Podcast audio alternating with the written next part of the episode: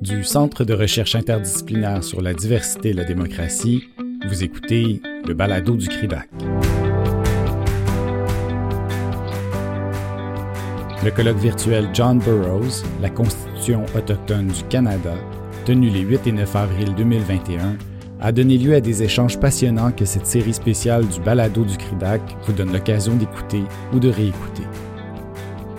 Dans cet épisode, la période de questions qui s'est déroulée dans le cadre du panel L'approche Burroughs et le droit civil. Notez qu'exceptionnellement, les discussions dans cette série de balados sont en anglais et en français. C'est maintenant l'heure de passer aux questions échanges avec la salle. Que je vais me tourner euh, vers Geneviève. Est-ce que nous avons des questions qui ont été posées? Est-ce que il y a déjà une question depuis quelques minutes dans le QER. Je pose la question de Étienne Roy-Grégoire, qui s'adresse à tous les panélistes et qui se lit comme suit.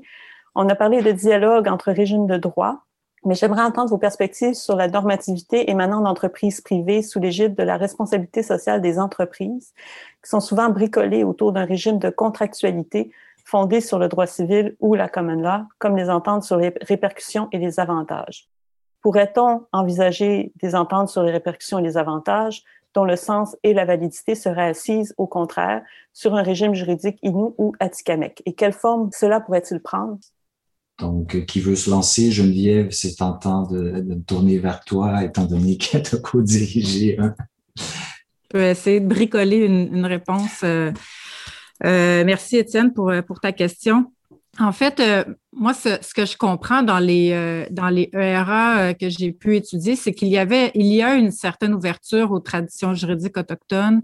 on fait référence, par exemple, aux, aux, institutions, par, par, exemple, chez les Inuits, là, aux institutions Inuits qui ne sont pas uniquement le conseil de bande, donc aux institutions hors euh, non étatiques. On fait référence à des acteurs hein, comme les familles, euh, comme euh, également bon, la nation, mais les familles, les aînés.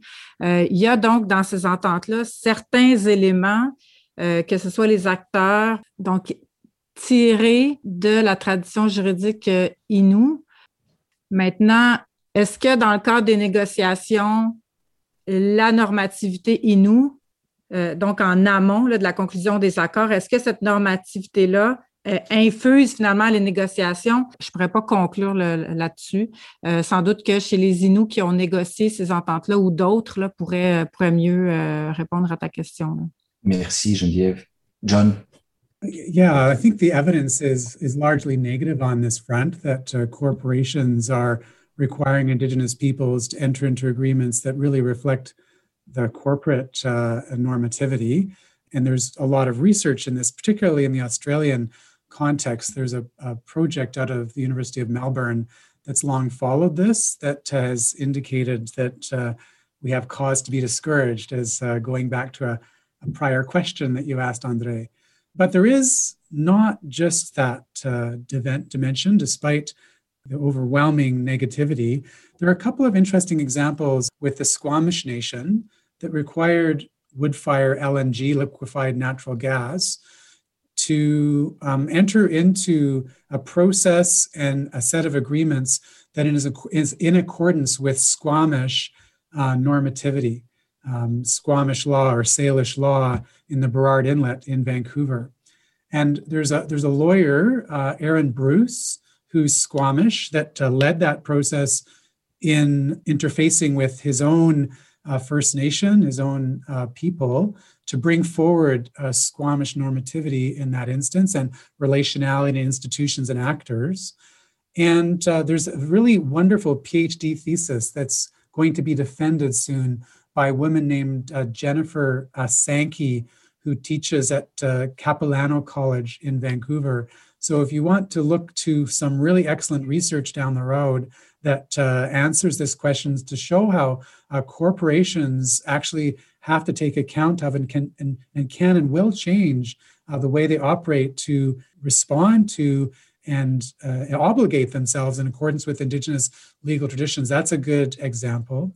Another example is with the um, in the interior of British Columbia, the Tecumloops and Askichison First Nation, who have uh, created an environmental assessment process that interacts with um, different mining companies. And uh, there's one mining company there, I think it's Afton, but I could be wrong, um, that has uh, created their IBA, their impact, impact benefits agreement, in such a way that's responsive to um, the normativity of the, the, Kamloops and Skichison uh, people. There's a, a, a, big, thick book here. Um, this is um, a guy named um, um, Ron Ignace and his uh, partner, Marianne Ignace, who teaches at SFU. It's called Secwepemc People, Land and Laws.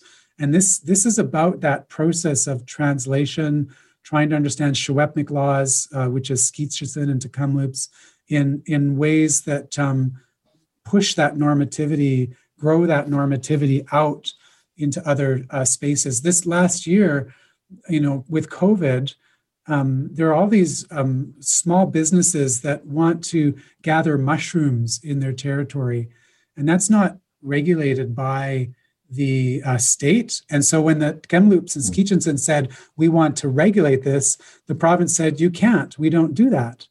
And the Kamloops and Skichison said, exactly, you don't do that, but we do that.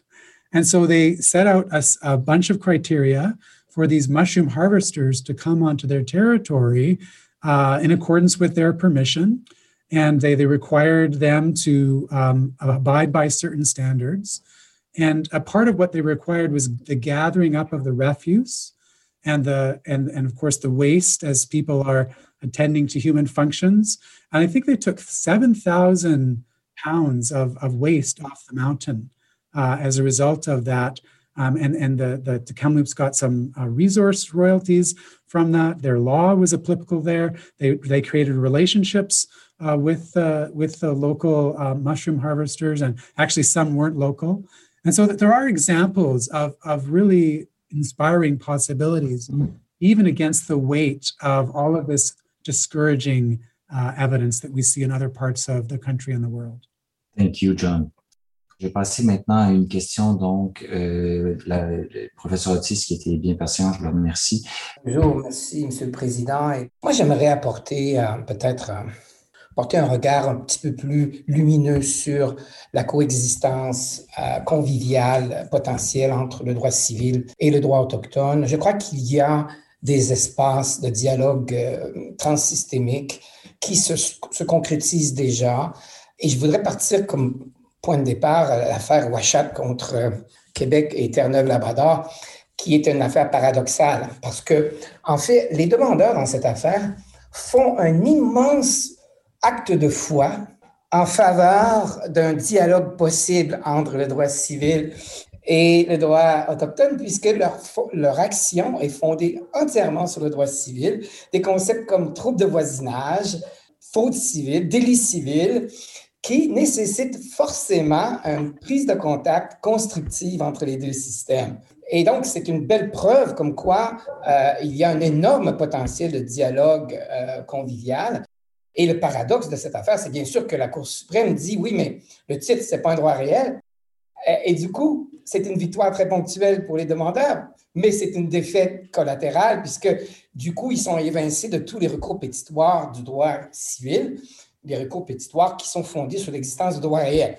Alors, je ne sais pas où ils vont se retrouver quand ils vont devoir poursuivre des particuliers dans des recours de nature pétitoire, mais ils sont un petit peu dépossédés par une victoire qu'ils ont gagnée pour des fins de, droit international privé. Mais euh, mon intervention va se conclure sur un exemple très précis d'un, vraiment d'un avantage comparatif clair du droit civil par rapport à la commune law, eu égard à la protection des droits euh, des Autochtones sur la Terre, et c'est le concept d'imprescriptibilité.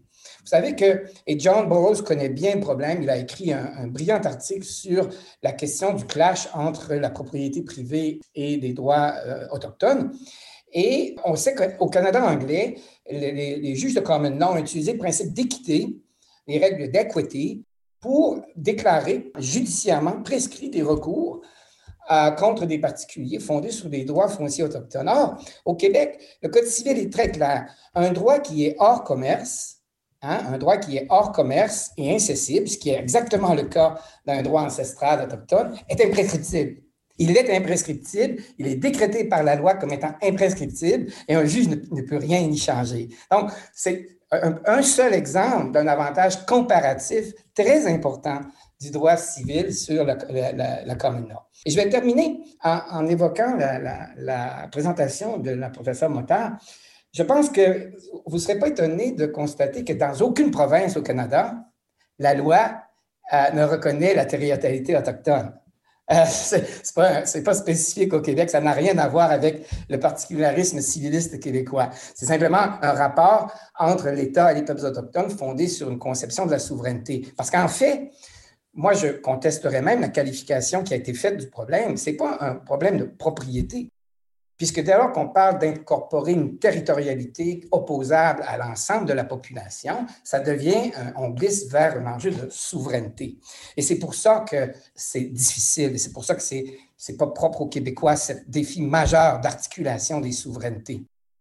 Merci à vous, professeur Otis, donc pour ces précisions qui sont effectivement euh, très instructives et qui sont importantes. Il y a Marie-Claude qui euh, voulait d'une part répondre, je crois, à la question de Étienne et qui peut-être veut aussi intervenir euh, par rapport euh, à la question, enfin l'intervention du professeur Otis, c'est un sujet, je, je crois trop. Oui. Oui, voilà. donc, en fait, là, juste pour mettre justement en contexte dans le dossier des Inuits Achat Macmalutenam, suite à la décision de la Cour suprême, effectivement, ça a donné lieu à des négociations qui avaient déjà été tentées initialement avec AOC et qui m'amène justement à la question de M. Étienne Grégoire qui disait que justement, est-ce qu'on peut euh, parler de normativité autochtone? Donc, on l'a vu dans les négociations avec AIC et avec d'autres euh, communautés autochtones qui, lorsque euh, souvent on se, on se confronte justement dans des questions où la compagnie privée ne prend pas assez en considération les traditions autochtones et la vision autochtone du territoire et ce pourquoi il y a et il devrait avoir des ERA qui, quand ils sont bien négociés, donnent une juste compensation euh, aux communautés autochtones. Dans le cas d'IOC, euh, par la suite, il y a eu effectivement une entente de répercussion et avantages qui a été signée en décembre dernier. C'est sûr qu'il n'y a pas d'ententes qui sont parfaites. Par contre, euh, simplement la signature d'une entente de répercussion où ça implique un partage de redevances, euh, de profits en fait. Donc, chaque, chaque minerai qui est près du territoire, il y a une portion qui est redonnée aux Inuits. Dans ce cas-là, on parle d'une normativité puisque, euh, en plus de ça, il y avait dans ce dossier-là qui on parle d'une exploitation qui date depuis des, années 1950. On parle d'excuses et euh, simplement la notion d'excuse, on le verrait pas dans des contrats en général entre euh, deux allochtones, peu importe. Là. Donc, c'est vraiment euh, dans un contexte comme ça, euh, avec une communauté autochtone où la notion d'excuse était vraiment primordiale dans ce dossier-ci. Par rapport à justement la décision de la Cour suprême, effectivement, on avait un débat à l'interne aussi, mais dans, les, dans la rédaction de la procédure, est-ce que euh, la violation des droits ancestraux euh, est un recours en soi ou il s'agit, là, dans le fond, pour faire la preuve de cette violation-là, est-ce qu'on doit euh, avoir à appliquer la responsabilité civile en fonction de 1457? Euh, dans la mesure où justement on euh, irait de l'avant, on, serait allé de l'avant au fond, dans la mesure où on a l'application de la loi également au Labrador, est-ce qu'il fallait qu'on prenne un recours en fonction de la common law aussi et d'appliquer les, les, euh, le droit de common law dans euh, la violation du, euh, des droits ancestraux au Labrador par IOC. Donc, c'est une question intéressante. Et la question de la prescription est une question qui est toujours un peu une épée de Démoclès pour tous les recours des Premières Nations euh, qui tentent justement de faire reconnaître leurs droits ancestraux. Si on s'entend que ce n'est pas euh, prescriptible. Euh, mais par contre, toute la question de la violation de ces droits-là par soit des compagnies privées, mais encore des gouvernements, euh, la question de la prescription est effectivement un débat qui n'est pas réglé au Québec et euh, qui risque de l'être dans les prochaines années, certainement. Mais très intéressant, effectivement, comme question. Effectivement, merci. Intervention très intéressante également. Donc, je vais maintenant passer la parole euh, au professeur Leclerc qui était patient. Je le remercie. Et ensuite de ça, je crois qu'il nous reste quelques questions dans le, le QIR, dans la question-réponse. Professeur Leclerc, donc bonjour. Je vous laisse la parole. Euh, bonjour. Juste euh, quelques commentaires. Le premier, c'est que je voudrais pas qu'on donne l'impression que les pays de tradition civile sont incapables de reconnaître. Je sais que ce n'est pas ce qu'il dit, là, mais je veux juste rappeler que la Nouvelle-Calédonie, qui est un territoire français où il y a un code civil français, c'est la, Grande République française et pourtant on a la charte du peuple kanak. Et donc les, pays de droit civil sont parfaitement capables de reconnaître euh, des institutions et du droit autochtone. C'est mon premier commentaire. Mon deuxième commentaire, c'est euh, que malheureusement, trois semaines après que la Cour suprême ait rendu sa décision dans l'affaire dont vous parlez, euh, Marie-Claude, le professeur Silvio Normand a écrit un magnifique texte qui montre que les droits ancestraux et le titre ancestral pourraient être considérés comme des droits réels innommés. Et donc, il y avait des façons différentes d'aborder le, point de vue. Et mon dernier point, ça touche ce, que John, ce dont John a parlé, puis ça revient à ce dont on parlait hier, c'est qu'on disait hier qu'on encourageait les, communautés autochtones à agir leur droit à, l'autodétermination, si je peux dire, en adoptant, par exemple, des, euh, soit leur propre constitution, mais aussi des protocoles euh, de consultation. Et John m'a volé mon exemple avec l'affaire Squamish. Mais ce qui est intéressant, c'est que le problème des Autochtones, quand ils adoptent un droit, qui n'est pas reconnu par l'État, c'est qu'ils ne peuvent pas l'externaliser. Autrement dit, ils peuvent adopter des normes. Je m'interroge sur ce que John nous a dit à propos de la récolte des, champignons. Dans quelle mesure la, communauté pouvait externaliser son son ordre juridique, donc le rendre applicable à des non-membres? Et or, le contrat est précisément un mécanisme d'externalisation. C'est que si on prend les protocoles unilatéraux, ils sont extrêmement pédagogiques.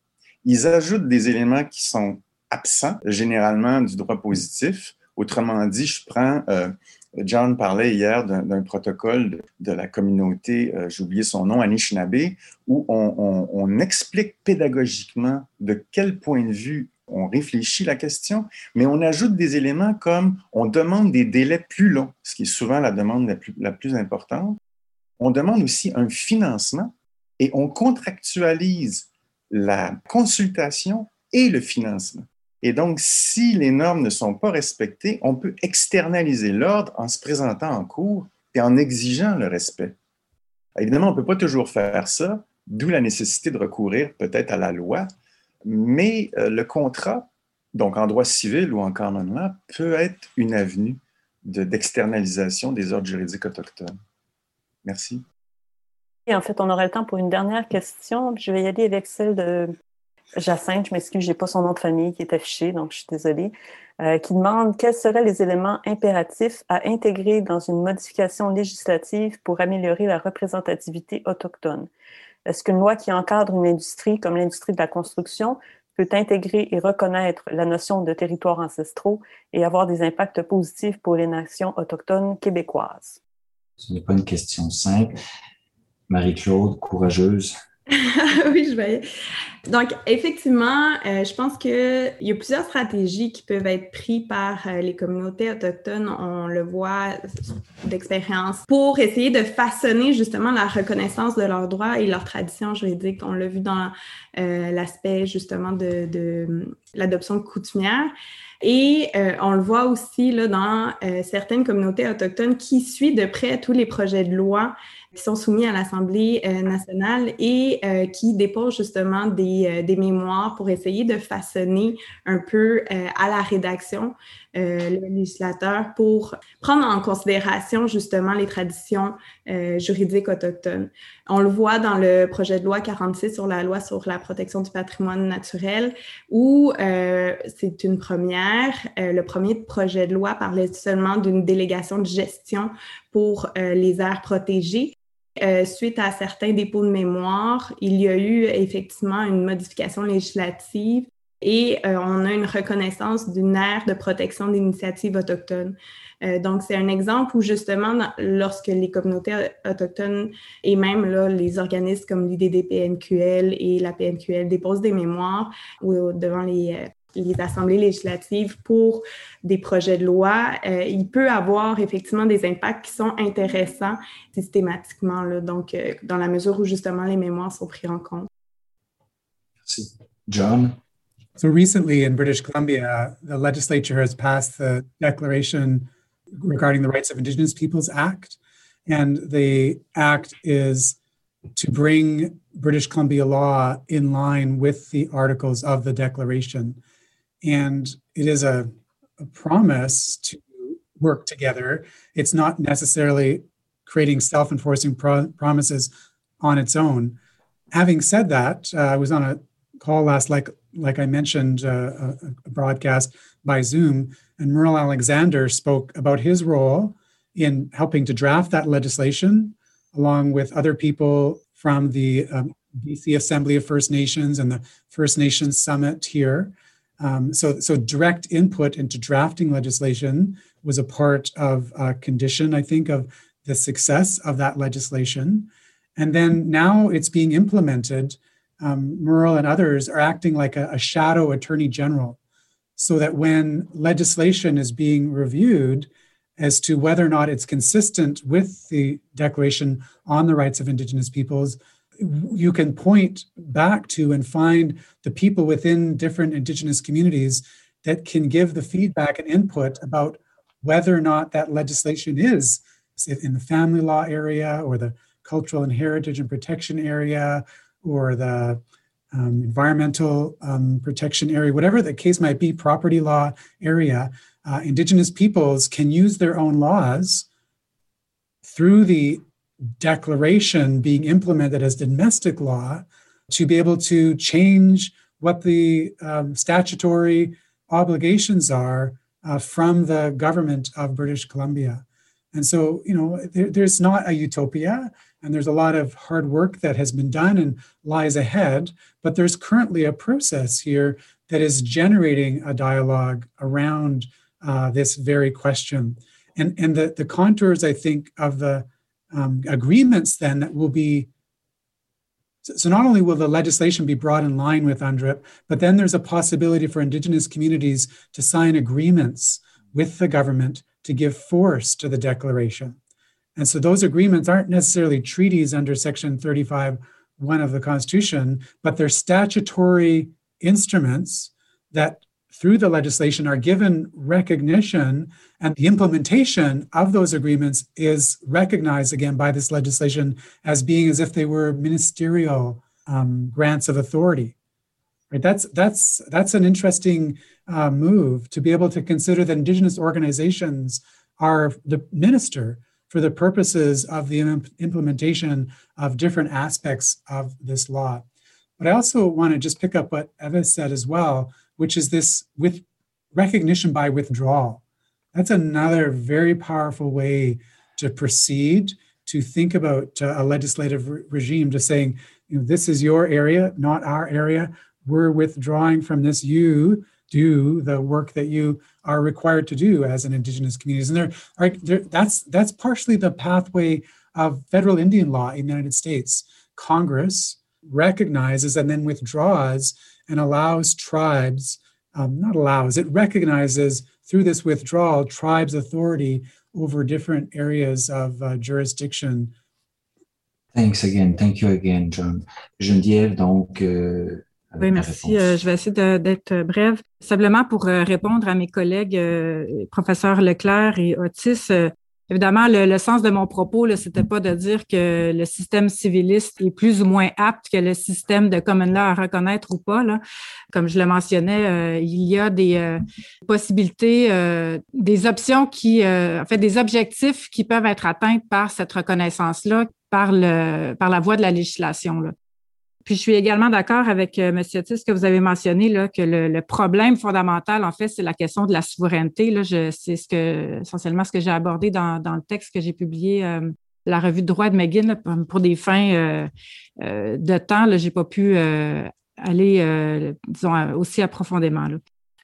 Je, voudrais terminer sur la question qui vient d'être posée. Malheureusement, j'ai de la difficulté à, bien, à bien vous répondre parce que j'ai je sens qu'il manque des détails, en fait, sur ce que vous. Euh, je parle de la question de la loi sur la construction ou des lois qui touchent à l'industrie de la construction.